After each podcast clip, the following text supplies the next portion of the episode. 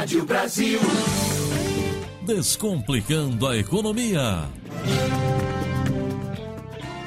11 horas da manhã, 5 minutos. Agora, 11 h 05 em Campinas. E hoje é segunda-feira, dia da coluna Descomplicando a Economia, onde o professor Eli Borochovicius, da PUC Campinas, desvenda os mistérios desta área tão cabeluda que é a economia e também as finanças pessoais. E na coluna de hoje, você, o senhor e a senhora vão entender o seguinte: o real é a moeda com o pior desempenho no mundo em 2020.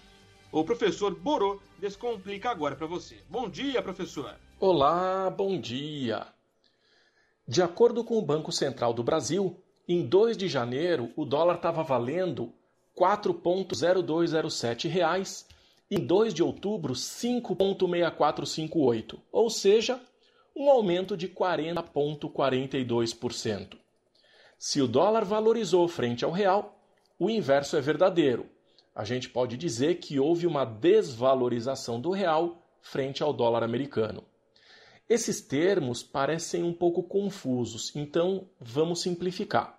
Se você trabalha o mês inteiro e ganha dois mil reais, é como se no início do ano tivesse ganhado 497 dólares e hoje 354. O real é a moeda que apresentou o pior desempenho do mundo nesse ano de 2020.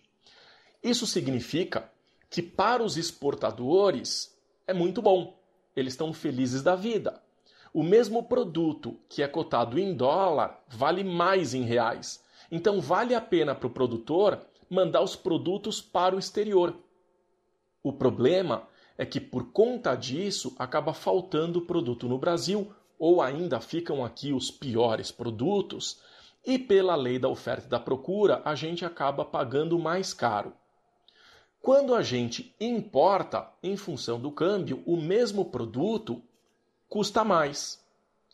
E o dólar é referência para o combustível, que é referência para o custo do frete.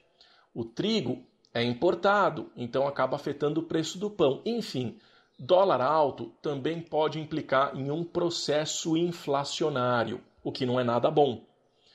Mas por que o dólar sobe? Uma das explicações se dá em função da fuga de capital estrangeiro. Ou seja, o investidor de fora fica com receio de deixar o dinheiro no Brasil e então transfere para outros países. Com a saída desse dinheiro, a gente tem pouca oferta da moeda e então ela passa a valer mais. Mas aí vem outra pergunta: por que os estrangeiros ficam com receio de deixar o dinheiro aqui? A primeira coisa é a falta de perspectivas de crescimento do Brasil. O país que não cresce não permite que o capital investido seja bem remunerado. A segunda coisa é que houve redução da taxa básica de juros. Então, para que o investidor consiga ser bem remunerado, ele precisa correr mais risco. Mas se é para correr risco, que seja num país com mais segurança jurídica. Então, de fato, o dinheiro sai do Brasil. Por causa da pandemia, muitos brasileiros passaram a ter dificuldade financeira. Então, o governo veio com uma intervenção com medidas provisórias para auxiliar o empresário a sobreviver nesse momento e trouxe os auxílios emergenciais. Isso parece positivo, mas a questão é que, em função da crise, a economia resfriou, as pessoas pararam de consumir e então reduziram os impostos pagos. Isso significa que o governo passou a receber menos dinheiro e gastar mais.